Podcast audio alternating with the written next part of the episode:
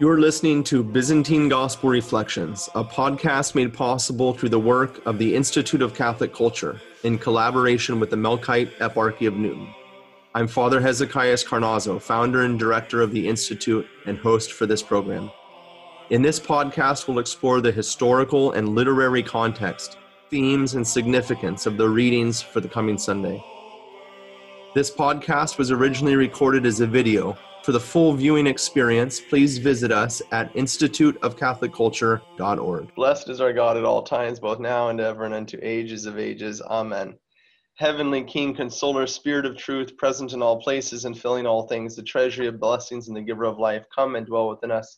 Cleanse us of all stain and save our souls, O good one.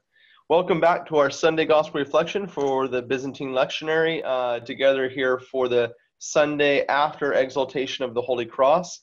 And as we'll find out, our theme, of course, is the Holy Cross. Big surprise. So let's jump right into the Gospel text, which is given to us today from Mark chapter 8. Mark chapter 8. So get out your Bibles. I think, Father Sebastian, you got a Bible there in front of you, I think. And no Bible? That's too bad. Yeah. Mark chapter 8, verse 34. Verse 34. And we're going to go through chapter 9, verse 1. The Lord said, "If anyone wishes to come after me, let him deny himself and take up his cross and follow me. For anyone who would save his life will lose it, but anyone who loses his life for my sake and for the sake of the good news will save it. For what does it profit a man if he gains the whole world but suffers the loss of his own soul? Or what will a man give in exchange for his soul? For whoever is ashamed of me and my words in this adulterous and sinful generation, of him the Son of Man also will be ashamed when he comes with the holy angels in the glory of the Father." And he said to them, "Amen, I say to you, there are some of those standing here who will not taste death till they have seen the kingdom of God coming in power." There's sure a lot to pick up here, Father. Why don't we jump right in and gain our context here within the context of the Gospel of Mark? Well, in a nutshell, this is the tail end of the Galilean ministry. So Jesus has just given the disciples their final exam. They had a 3-year boot camp there, learned how to be Jesus. They learned how to minister, how to preach, how to lay hands on. They learned all this stuff for 3 years. And at the end of 3 years, he asked them, "Who do men say that I am? Who do you say that I am? Who am I?" And so they say, "Well, you are the Christ, the Son of the living God." So they've accepted what was said at the baptism. They heard the voice. They saw the Spirit descend. They heard the voice, signs that he was the Messiah, the anointed one. And now they enunciate that. They declare that. So it's now time to head to Jerusalem. And this is where our reading picks up, where as he's going to Jerusalem, he immediately begins to prepare them for what's going to happen there. And that is going to be his death and resurrection. And the disciples are wondering, how is this going to all work out? He's the Messiah. He's supposed to remain forever. The kingdom is supposed to be established by him. Now he's going to go to Jerusalem and die. That doesn't make any sense. And what he keeps telling them, though, and something that we often don't even notice, I think, is he never says he's going to go to Jerusalem and die. He always says he's going to go to Jerusalem, die, and rise from the dead. And so that's something we need to understand, that Jesus is talking about an event which is going to lead to something else. Often we stop at that event. And that's where the disciples were stopping. What? You're going to die? What? You're going to die? And they're not listening to what this is going to result in. His death and resurrection that will bring us to, as St. Paul says, newness of life. You know, Father, when we're looking at this text, it's very easy to apply it to our own life, but that's actually a really bad biblical practice in the sense of jumping ahead of the game and saying, yes, we must take up our cross and we must suffer with Christ and these things. Here in the Gospel of Mark, Jesus is speaking specifically to particular people, and he mentions this sinful and adulterous generation. I think that's a phrase that we've heard so often that we just kind of like, you know, it just kind of passes by us. Yeah, okay, and we move on with the text. But what is he talking about? An adulterous generation, a sinful generation. I mean, he's kind of down on his buddies there, it seems like.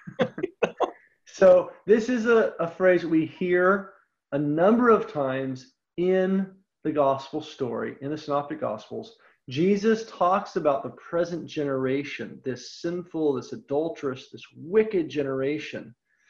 And it's very important to key into that, like you said. The language should remind us of, Jesus is using that language hoping we're going to hear an echo of something, and that is in the Old Testament. So if you don't mind, maybe we could just turn there for a second to, this is Deuteronomy chapter 32. Deuteronomy chapter 32, and I think immediately we were struck with the significance of this. Deuteronomy chapter 32. This is Moses's last kind of prophecy about the Israelites. He was with them for 40 years. He had brought them out of Egypt with the purpose of bringing them to Mount Sinai. They were supposed to leave Egypt, go to Mount Sinai, and then go to the promised land. That was the basic directions Moses had. Well, we know it didn't work out so well. There were a lot of complications along the way because the people kept causing trouble. And so one of the main problems was, of course, they refused to go in. When they were finally there at to enter into the promised land, they didn't want to go. They were afraid. Of course, we can think of the golden calf incident, problem after problem. As a result, it was difficult for Moses, much more difficult than originally it would have been. And so after this 40-year wander in the wilderness, he finally gets them to the Jordan River. And in the plains of Moab there, just across the river from Jericho on the other side, he gives them this speech, this big, long exhortation called, or as we call it now, the book of Deuteronomy for various reasons. And at the end of this big, long speech and exhortation telling the people, when you get in that promised land, you better follow in the ways of the Lord. At the very end of the speech, he prophesies in a hymn, in a song, a couple of times at the end of the book. And one of those hymns is chapter 32. And he says in verse 5, what he's doing, he's talking about this whole experience he's had with them. And how in many ways this experience he's had with these people and how they've refused to listen to the words of God and have refused to submit themselves to the one that God had sent to them, to do them good, to lead them into the promised land. When that had happened will then really in many ways be a type of what will happen to these people when they go into the promised land with Joshua, who is himself a type for Moses. And they won't listen to Joshua either. The problems will continue that he faced here with them, and their idolatry, their rebellious. It's going to happen as soon as they get into the promised land as well. And this is a type then for when Joshua takes over Moses' role. But in this case, we mean the Joshua of the New Testament, Jesus.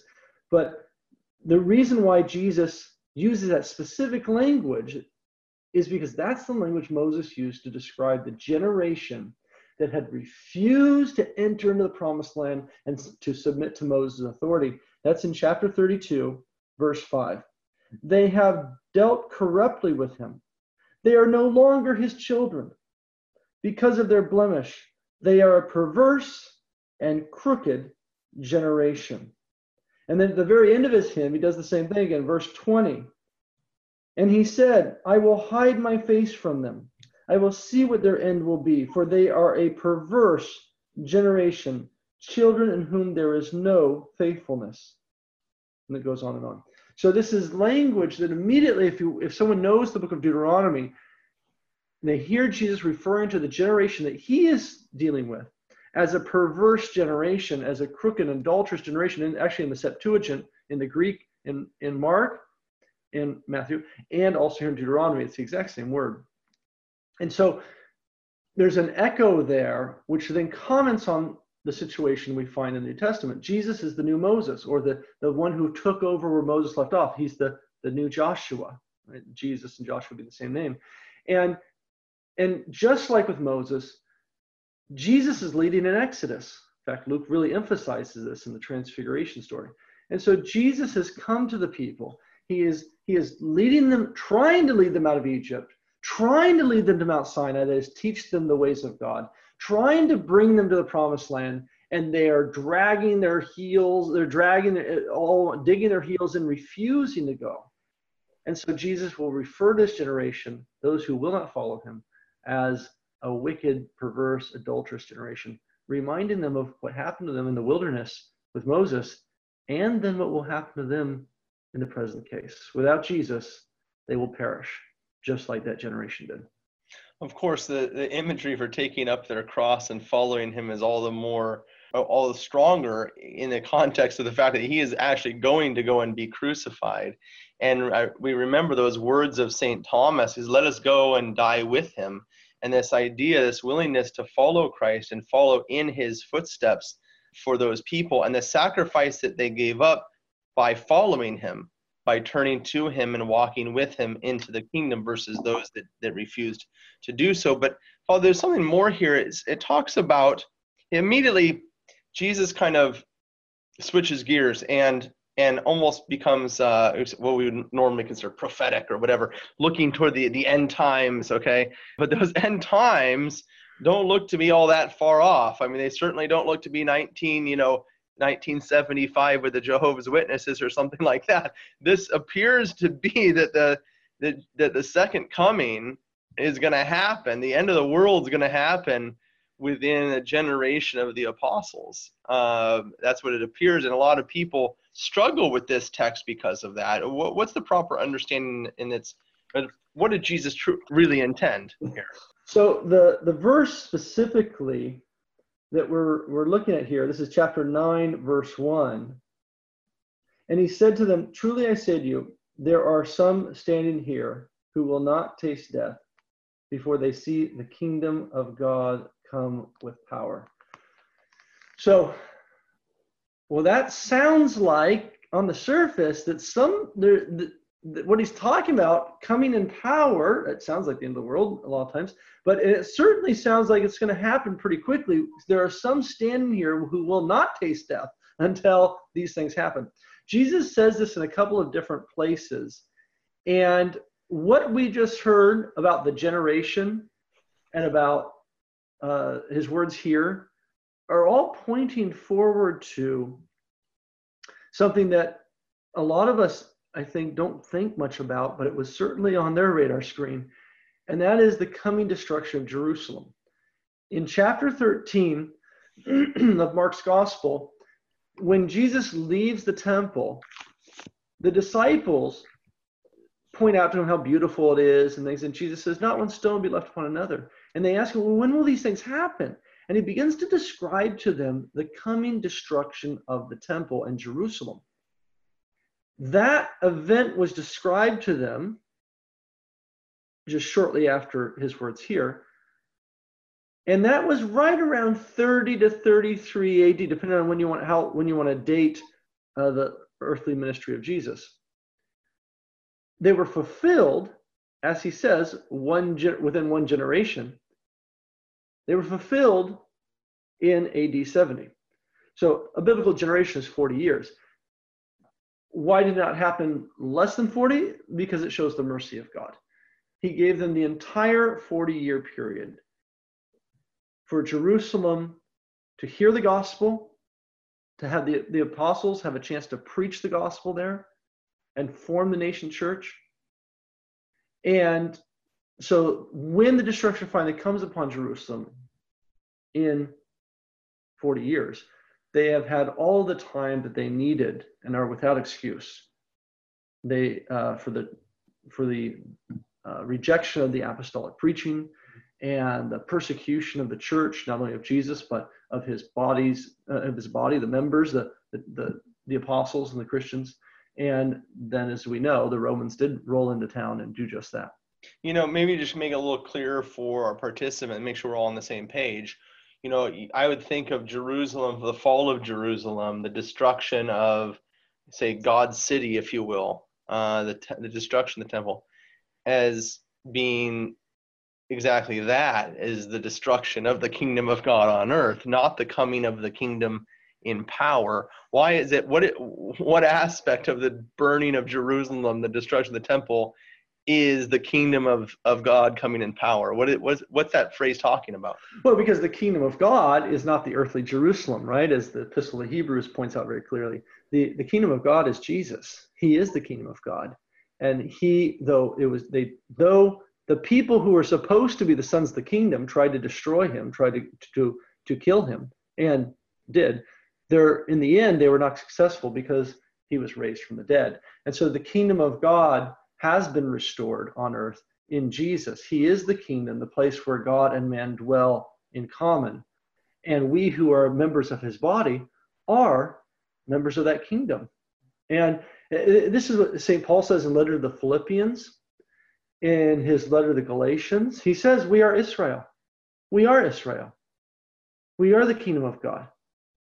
How so? Because Jesus is the kingdom of God, and we are members of his body. So, Father, let's shift gears another time now and kind of talk about the application of this text to those who are standing there, but then eventually also for us today. You know, he says, look out, the power of the kingdom of God is coming. And if you're going to follow me, if you're going to walk into that kingdom, if you're going to participate in it, you're going to have to be willing to take up your cross. And there's all sorts of applications we can do with this text. But, I mean, is he really asking his followers to be crucified as a way to die, as a way to enter the kingdom of God? Yes. It's shocking, but that's really, you know, when we hear about the cross today as Christians, it's so sanitized. You know, it's, the cross is the source of our salvation. And theologically, yes, we're talking about the event and what happened. But because of that, and because the cross is this common Christian symbol, we kind of forget what it was. It's like the modern, or the equivalent of the modern day electric chair, or the gas chamber, or the firing line. You know, this is the firing squad. This is capital punishment, the most horrific capital punishment that the Romans could think of in the period. And so for Jesus to say that he's going to go be crucified is a very traumatic thing for them. But then maybe even more traumatic is when he says, if you want to come with me, you got to be willing to be crucified as well. And that's what happened when they went to Jerusalem with him. As soon as they saw what was taking place, as soon as they saw the crowds gather around him in the Garden of Gethsemane there, they were gone. Right into the bushes. So they were afraid to die with him. But that's because they were not yet ready. Even Peter said, Lord, I won't abandon you. I will even die with you, he says. This is in John's gospel. And he says, Peter, you're not ready yet. But after the resurrection from the dead, once they have received the power of the Holy Spirit and have been transformed into Jesus, so it's not just an intellectual thing for them. Beforehand, they were agreeing, yes, we will do this. No, maybe we won't. And then they all run when it comes down to it. But after the resurrection, and through the power of the resurrection, the Holy Spirit is given to the apostles so that they themselves might become the resurrected Lord. They're transformed into Jesus at Pentecost. Then they are ready. Then we see that boldness of the apostles preaching before the Sanhedrin. There we see the boldness of the apostles willing to die, and they did die for the faith. You know, the way Jesus speaks here is like a parallelism, or a way of, like, almost when he's speaking with Nicodemus about the kingdom of God, where he explains what he's saying in the next verse. He says, if anyone wishes to come out here, let him deny himself, take up his cross, and follow me, which is rather difficult. It's certainly challenging, okay? And then he goes on to give a little bit of a deeper understanding about what this means to take up your cross and follow me. For anyone who would save his life will lose it, but anyone who loses his life for my sake and for the sake of the good news will save it. And I love that kind of parallelism, because it helps us understand what Jesus is doing on the cross, that he is living a life of self-giving love. As we know from the epistle to John, God is love. And in fact, Jesus says, no greater love has any man than to give his life for his friend. This is the mystery which God has lived from all eternity, pouring out his life from the Father into the Son and the Holy Spirit, this life of self-giving love. And what Jesus does for us on earth is incarnate that love, incarnate that reality. And we see that most beautifully displayed for us on the cross, in which he displays the breadth and the depth of his love for us, the depth and the breadth of the giving of his own life. But it's interesting, in that giving of his life, he says, we find true life. And the reason for that is, obviously, because we are made in the image and likeness of God. We are called to live God's life, and that life of the Lord is always this self-giving life. It's in this action of self-gift that we find our true identity, and ultimately are saved. We ultimately find our salvation in this, because when we live God's life is eternal life. And death has no more dominion over Jesus. Death has no more dominion over those who live God's life, because eternal life cannot end. And so we receive that gift of life through our holy baptism. And I just wanted to focus for a minute on that, because it's a question of how we're going to live our life. And if we figure that business out, how we're going about living our life, and we make a decision about how we're going to live our life, then how we live that life will lead to how we will live for all eternity. I want to share with you just a quotation I came across, a couple of quotations I came across that I thought might be helpful for us today. One of the fathers says, one who is fixed to the cross of Christ is one who, in imitation of his footsteps, is not ensnared by any worldly desire. Living to God, he appears dead to the world. Your cross, another one the father says, your cross means your own anxieties and sufferings in your own body. What does this mean to take up a cross? This is beautiful. It means he will bear with whatever is troublesome, and in this very act he will be following me. When he has begun to follow me according to my teachings and precepts, he will find many people contradicting him and standing in his way, many who do not only deride but even persecute him. Moreover, this is true not only of pagans who are outside the church, but also those who seem to be in it visibly, but are outside of it because of the perversity of their deeds. Although these glory in merely the title of Christian, they continually persecute faithful Christians. Such belongs to the members of the church in the same way that bad blood is in the body. Therefore, if you wish to follow Christ, do not delay in carrying his cross. Tolerate sinners, but do not yield to them. Do not let the false happiness of the wicked corrupt you. While there is much in this world to love, it is best loved in relation to the one who made it. The world is beautiful, but much fairer is the one who fashioned it. The world is glorious, but more delightful is the one who that established the world, and so forth. And begins to talk here about earthly possessions. And the whole point is, how are we going to live in relationship to the things of this world and in our relationship to God? Are we willing to allow our own priorities to be the driving force of our life, or the priorities of God? What the world says is most important, or what the Lord places in our life is most important? And he offers us his invitation. You know, let's be honest. Jesus was murdered on the cross. But the question is not so much what they did to him, but what he did with what they did to him. That he lived his life of self-giving love through all of that. And that's what each one of us is called to. And now we're called to that very intimately as members, as you said, as members of the kingdom, as members of the body, to choose willingly to live the life which God has lived from all eternity.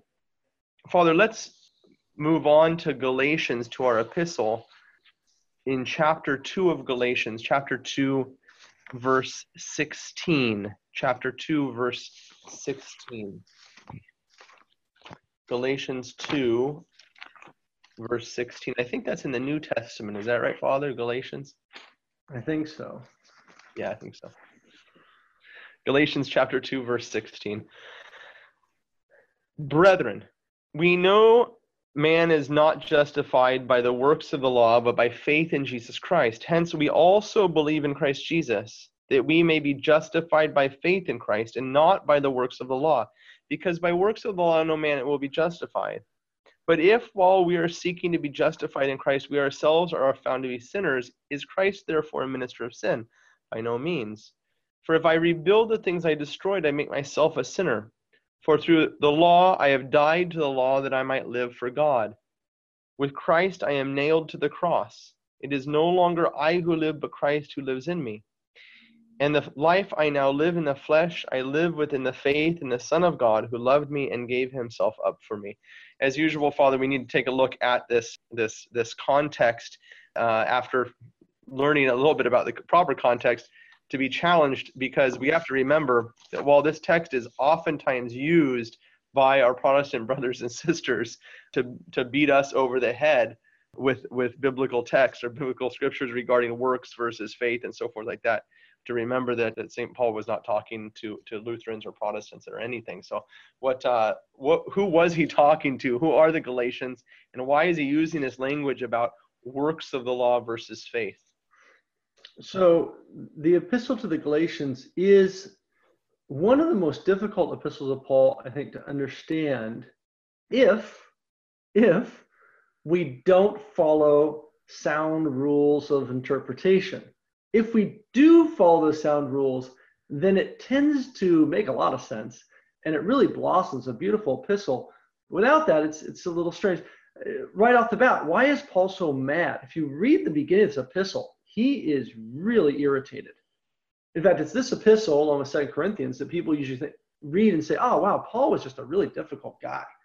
No, it's in two epistles where he's fairly irritated, and it's the context of those two epistles that tell us why he's irritated. In the Galatians, he's really, really worked up here because, and this is also why the epistle is difficult for us, is because these Christians, out of all the Pauline Christians, should know better. They should know better than the errors they have fallen into. These are the churches Paul founded in the very beginning on his first journey, when he had left Antioch with Barnabas. And he went to Asia Minor. He founded these churches. This is Iconium and Lystra, Derbe, those churches in that region. Antioch of Pisidia, not the Antioch of Syria. Those churches up in that central area of modern-day Turkey, these are the churches that most scholars agree are the churches of Galatia. Now, these churches, while founded initially from little synagogues in these cities, very quickly, because this is Gentile land, we're inundated with converts from the Gentiles who are not circumcised and not keeping kosher. When Paul came back from his first journey, he came back to Antioch in Syria, and there he found Christians who had arrived in his absence from Jerusalem, teaching the church in Antioch that was, for the most part, Gentile at this point, that they need to be circumcised to keep kosher if they really want to be saved. And so Paul argued with them, and Paul and Barnabas went back down to Jerusalem, and they called a council, the church called a council, and they discussed these things. And after a debate and conversation about the whole thing, the apostles all agreed, especially after James, the bishop there, had given some clarifications on some issues, that the Gentiles who come into the church, who are baptized into Jesus, have no need of being circumcised and keeping kosher. Those are the works of the law, the works of the Torah, by which you will not be saved. If you're saved by the works of the Torah, circumcision and kosher laws, there was no point in Jesus coming. There's no point in your baptism then. So, well, you'd think that would resolve the matter. Well, Paul took a letter, a copy of that, a declaration from the apostles in Jerusalem back to Antioch with him and read it to them. Oh, okay. Then from Antioch, he went up to Asia Minor and delivered that letter, copies of the letter, this is all recorded in Acts 16, to those churches in Galatia. And there was peace, it says. Okay, so everything's good.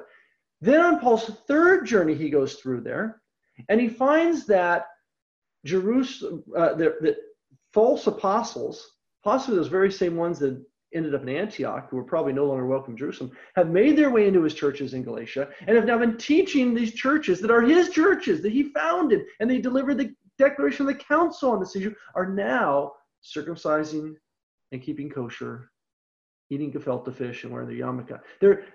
They have become full Judaizers, and he's really irritated. So when he gets to Ephesus, he writes a letter back to them. That's the letter to the Galatians, in which he convinces them over and over in this epistle that it is due to your baptism that you are saved, not due to the works of the Torah, because it's in your baptism, they says in chapter 3, verse 27, that you have put on Christ like a garment. You have become a member of his body. It is in your baptism that you have, as he says elsewhere, like in Romans chapter 6, been buried with Christ, been crucified with him, died with him, and been raised from the dead. There is no need of circumcision and kosher laws, and that's what he talks about here, about being crucified and with Christ and all of that. It's sacramental language, and any theology that is not sacramental is not apostolic theology. The juridical theology that was developed by Luther and Calvin is certainly not authentic apostolic theology, but that's right. I don't know, Father. You know, this... Here's the thing. It sounds like St. Paul and Luther are getting along here. I mean, you're talking about sacraments. You're talking about doing stuff, getting baptized, you know, doing all this business that's, that the apostolic churches are into doing, the sacramental life of the church. It sounds like doing a bunch of works so as to gain favor with God. But St. Paul here seems to take Luther's side. He says, none of that stuff's important. Okay, only faith. Just believe, and you're going to be saved by the blood of the Lamb. That's what it sounds like to me. I'm kidding. You're right. However, that last part. So you'll be saved by the blood of the Lamb. You're saved by Jesus. But how are you saved, right? The problem where Luther gets off on the wrong track here is that he's reading this epistle without thinking about who is the author, who is the intended audience, and what is the purpose of writing. If we go back to Acts chapters 10 through 15, and we read that carefully, we find that this is the heresy that was plaguing Paul's churches there. And so once we understand the Judaizer heresy, that it is not a contrast between what you believe versus what you do. That's Augustine versus Pelagius, which is why Luther fell in this. Luther was an Augustinian monk. He read Galatians and Romans through the lens of the Augustine-Pelagian debates about what you believe versus what you do kind of things. But that is not, there were no Pelagians nor Augustinians running around in Galatia at the time. So we got to go back to the original context. What was Paul dealing with? He was dealing with Judaizers. And the Judaizer heresy is very clear. Any theological dictionary or Bible will explain. The Judaizer heresy was this, that beyond baptism, you needed to be circumcised and keep kosher. It was not a denial of the need for baptism, a denial of the need for the sacraments, a denial of the need for Jesus. It was believing that you had to have all of that, plus you had to keep the old law, circumcision, kosher laws. And that's why, and this is where people get off on this text here. They don't read it carefully. He says, a man is not saved by the works of the Torah, the works of the law. Now, you say, well, those are two different words, aren't they? Well, in English. But nomos in Greek is the word law, is the Old Testament Greek translation of the Hebrew word Torah. So when we hear law in the New Testament, the point of epistles, being saved by the law or the law of Moses, it's the Torah, the Torah, the Torah. And it is the Torah that was revealed by Moses and given to the Mount Sinai that Paul says will not save you in the end. The only one that can save you is Jesus, because he is the Torah incarnate. And if you are incarnated into his flesh through baptism, through having received his body and blood with chrismation, all of these things make you a member of the body of Christ, and you are therefore in Jesus saved. Yeah, okay. I mean, you and I accept that. Okay, I'll grant you that. But this, we're looking here at Galatians chapter 2, and I'm reading this thing. It says, look, you just need faith. That means you don't have to do anything. Just have faith. It doesn't talk about baptism. In Galatians chapter 2, verse 16 through 21, I'm looking here, it doesn't say nothing about baptism. It doesn't say anything about confession, nothing about the sacramental system. It just says faith. He sounds Lutheran. He sounds Lutheran if we have Lutheran ears. That's the problem. So here's the problem. Galatians is the Cliff Notes, or at least is like the Cliff Notes to the Epistle to the Romans. Paul knew this community well. He founded them. He delivered to them the Council Declaration on this very issue. If there is any Christian in the first century who was well-schooled on the topic of the Judaizer heresy and its errors, it was the Galatians. And just like when you and I send an email back and forth, a lot of times I send an email to you, it's a one-liner. You send an email to me, it's a one or two-liner. A phone call, very short, very quick, because we know each other well and we know what we're thinking just with one little word. So Paul in the letter to the Galatians says something like, I was nailed to the cross. I was crucified with Christ.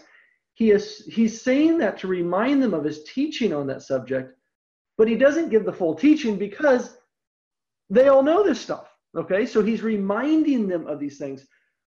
However, if we go to the Epistle to the Romans, thank God we have that epistle, because the Epistle to the Romans was written to a community that had never met Paul and had never heard his preaching. And so what Paul has to say in the letter to the Galatians on the Judaizer heresy, in very short, bits here and there, to the Romans, he has to say in great detail, because they've never been catechized by him. So where Paul will say, for example, that we are saved like Abraham in Galatians, that's one line in Galatians. Thus Abraham was saved, or thus Abraham believed. In Romans, it's an entire chapter. It's Romans chapter 4. What is one line in Galatians is a whole chapter in Romans, because he could not assume common knowledge between him and that audience. And so that's why the early church put the letter to the Romans on the front of the Pauline epistles. Not because it was written first. It was one of his latter epistles. It was because he had to explain himself in such detail to a community that didn't really know him.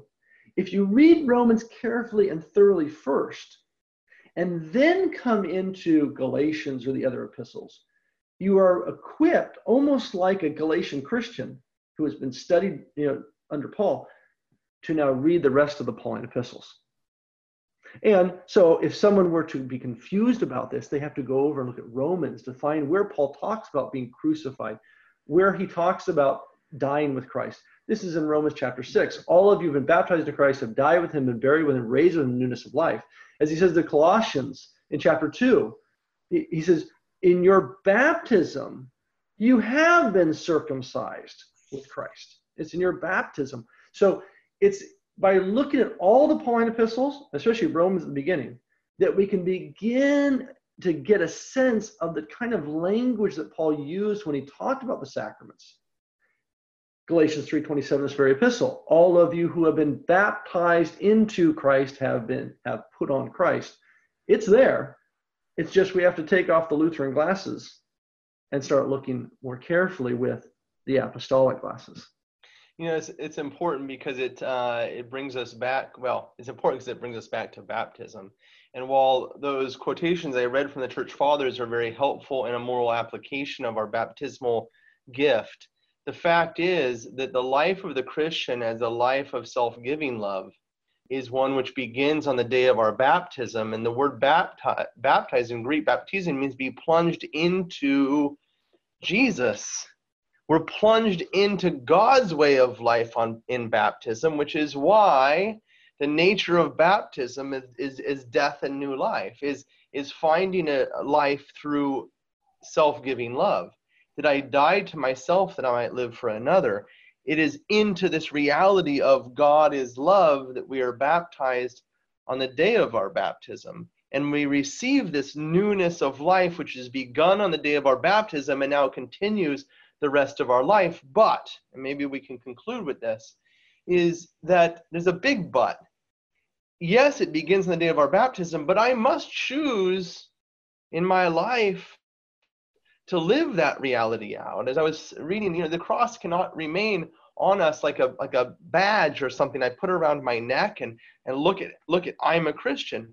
No, what St. Paul's saying is that that life must be something interior to you.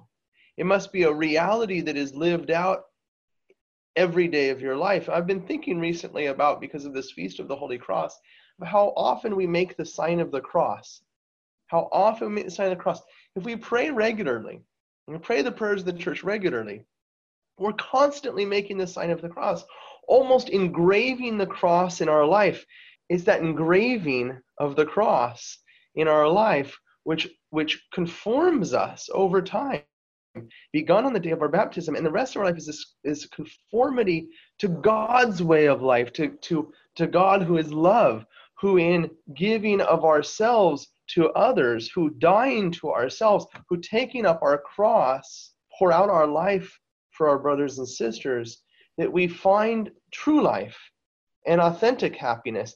And as I've said before, this is not by accident. It's because we are created in the image and likeness of God. Where we are going to find happiness in this life, fulfillment in this life, is not something that we choose.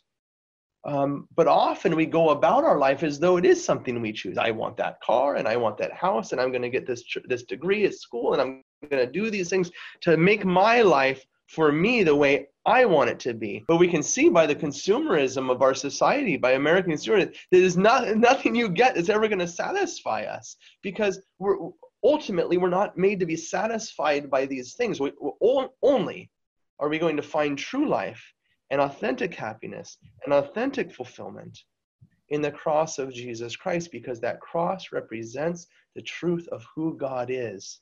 That in giving of himself fully, he reveals the life he has lived from all eternity.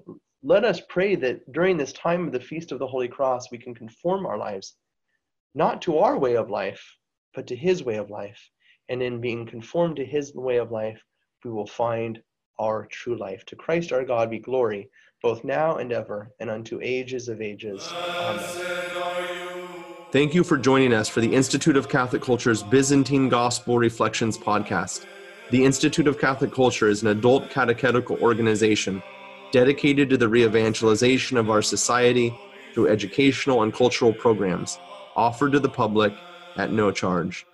I invite you to explore all we have to offer, including over 900 hours of on-demand catechetical opportunities, and sign up for our upcoming events by visiting instituteofcatholicculture.org.